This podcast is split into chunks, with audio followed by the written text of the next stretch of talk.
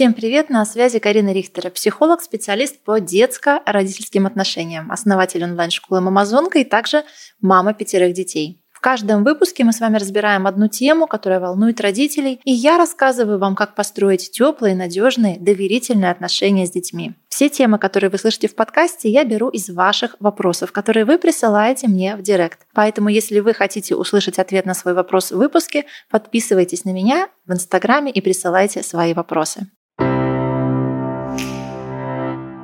В этом выпуске мы с вами обсудим, что делать, если ребенок бьет и кусает сам себя. Во-первых, нам с вами нужно убедиться, что это действительно агрессия. Почему? Потому что маленькие детки, они могут делать это не только когда они злятся, когда они нервничают, когда их действительно что-то раздражает, а когда они играют, а когда они чему-то радуются, да, от какого-то наплыва, в том числе и радостных чувств, ребенок может как-то стучать себе по голове, да, как-то так радостно выражая свои эмоции. Поэтому всегда смотрите на выражение лица у ребенка. На самом деле, если мы говорим про маленького ребенка, годик, полтора годика, дети пока еще не совсем понимают границы своего тела, поэтому такие эпизоды могут быть именно в формате игровом. Ребенок может так играть, он может так пытаться узнать, где его тело начинается и где оно заканчивается. Но если мы видим, что такие вот проявления происходят, когда ребенок на что-то злится, вы, например, озвучили какое-то правило, вы что-то не разрешили, вы не дали ему конфету перед супом,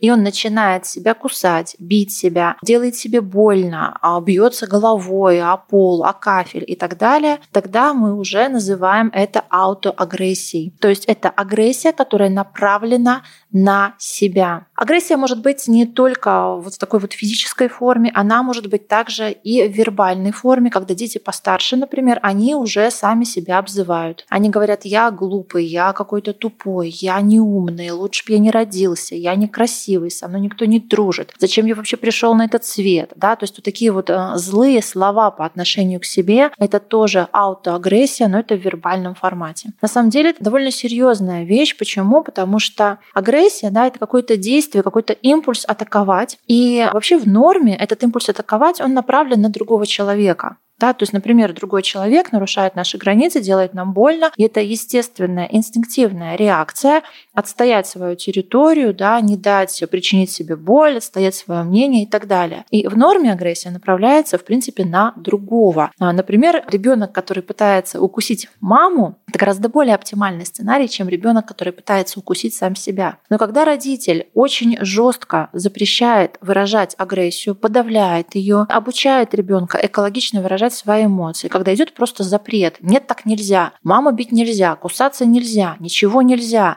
А как можно? Это не объясняется. И когда существует очень сильный резонанс между тем, как родители сам выражают свою злость, и что можно или нельзя ребенку, например, а родитель считает, что это нормально повышать на ребенка голос, шлепать его по попе, ставить в угол, наказывать, да, срываться на ребенке, как-то его обзывать и так далее. Но при этом от ребенка требуется экологичное выражение эмоций. Не кричи кричи, не шуми, не злись на маму, да, когда идет вот такой вот диссонанс. Родитель сам экологичные эмоции не выражает, а от ребенка при этом требуется взрослое экологичное выражение своих эмоций, то очень часто эта история уходит в аутоагрессию, когда на родителя нет возможности направить этот импульс, и ребенок начинает направлять его на самого себя просто уже от безысходности, от отчаяния, потому что он не знает, куда эти эмоции еще можно деть. Нужно понять, что вообще у нас нет плохих и хороших эмоций эмоций. Все эмоции абсолютно нам нужны. И злость — это одна из самых ресурсных, одна из самых классных, сильных эмоций. Да, мы с вами, к сожалению, в обществе часто не знаем, что с ней делать. Да, мы с вами не умеем ее экологично выражать, выражать ее так, чтобы не причинять боль другим людям. Но это навык, которому однозначно можно и стоит научиться, потому что это тот навык, который, во-первых, можем передать нашим детям, а во-вторых, быть в ладу со своей злостью — это, по сути, быть в ладу со своей энергией, со своими силами. Именно злость дает нам возможность отстаивать свои границы,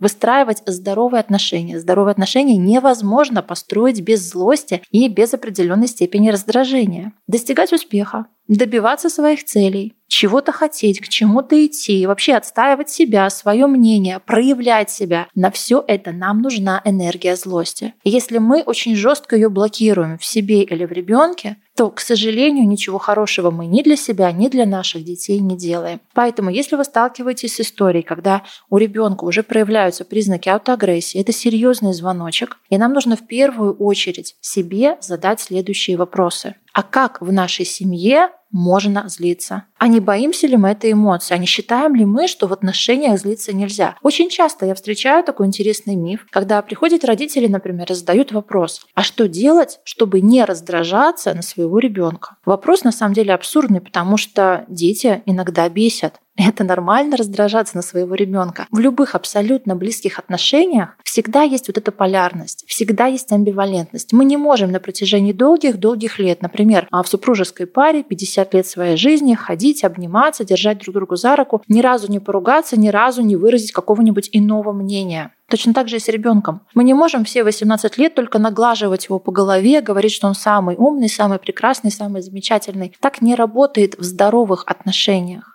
Поэтому в здоровых отношениях злость — это норма. Весь вопрос в том, как мы ее выражаем. Если мы ее выражаем через крики, психи, обзывательство, ругательство, а критику, какие-то жестокие злые слова, конечно же, это очень такая ну, не экологичная, нездоровая история. Но злость можно выражать и по-другому. Злость можно научиться выражать экологично. Во-первых, озвучивая ее словами. Подойти и сказать «я злюсь», «мне это не нравится», «меня это не устраивает», «давай тут договоримся», «давай тут что-то решим». Но научиться озвучивать свои эмоции — это, в принципе, первый шаг к развитию эмоционального интеллекта. И мы должны обязательно это сделать как для себя, так и для нашего ребенка. Поэтому первое, что вам предлагаю сделать, это начать говорить про свои эмоции. Когда ребенок совсем маленький, мы знакомим его с миром предметов. Мы ему показываем, смотри, малыш, это ложка, с ее помощью можно поесть вкусную кашу. Это кружка, из нее можно попить водички. Да? То есть мы объясняем вообще, что в этом мире для чего устроено. С эмоциональным миром точно так же, когда ребенка маленького захватывают, особенно такие сильные, яркие эмоции, он не знает, что с ним происходит. Он не знает, что это такое. Он точно не знает, что с этим делать. И когда родители транслируют, ну-ка прекрати, ну-ка успокойся, ну-ка там не злись, не расстраивайся, не плачь, не ной, не истери. А непонятно, что можно. Эмоция это внутри есть, куда ее засунуть внутрь, непонятно, потому что эмоция всегда, она должна выйти. Эмоция не может просто исчезнуть. Она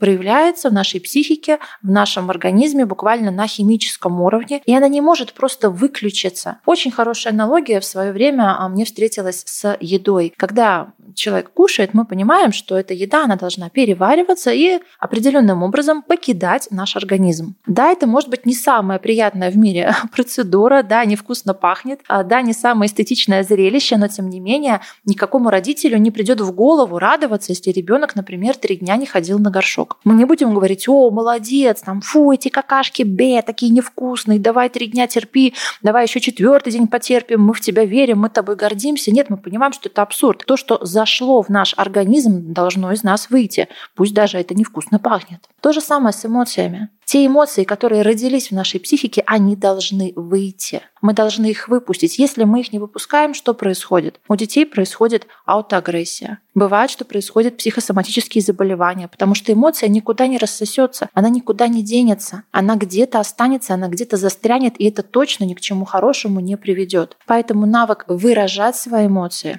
отпускать их, выпускать их на свободу, не консервировать в себе. Это один из важнейших навыков, которые мы должны освоить. И начинается это все с элементарного проговаривания. Что я сейчас чувствую, что ты сейчас чувствуешь. Вот пришел папа с работы, а что он сейчас чувствует? Он устал, а он ждет ужин, он проголодался. У него хорошее настроение, плохое настроение, он радуется, что он пришел домой или что-то другое уметь в семье озвучивать эмоции, познакомить и себя, и ребенка с эмоциональным миром, который очень богатый, очень яркий, очень тонкий. Эмоции могут перемешиваться между собой. Мы можем испытывать одновременно разные оттенки эмоций. И учиться про это разговаривать — это важнейший навык, который мы должны с вами освоить.